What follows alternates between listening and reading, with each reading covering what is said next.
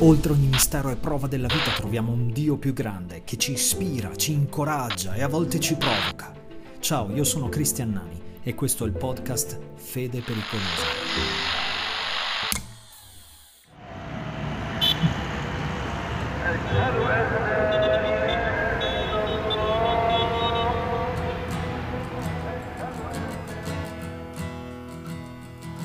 L'Apostolo Paolo soffrì molto nel suo ministero di condivisione del Vangelo.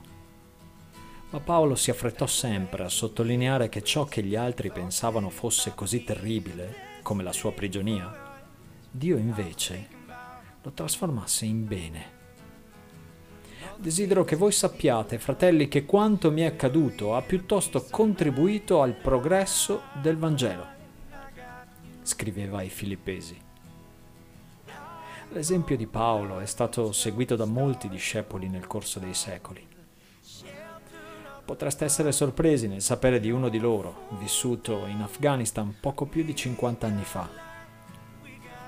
A Kabul c'era un giovane brillante, non vedente, il cui nome era Ziah, il quale aveva memorizzato tutto il Corano in arabo, la lingua originale di questo testo.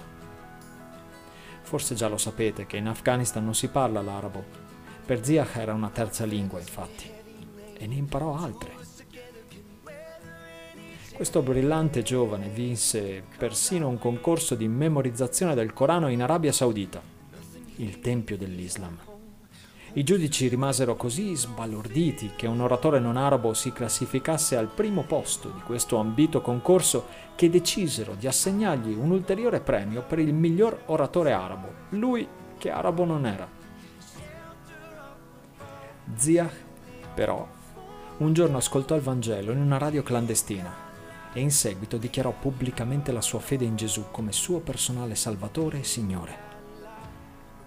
I suoi amici intimi gli chiesero se si rendesse conto di poter essere ammazzato per questo, poiché la legge islamica sull'apostasia prevedeva la morte per chiunque lasciasse l'Islam. Lui rispose, ho considerato il costo e sono disposto a morire per il Messia, poiché Egli è già morto sulla croce per me.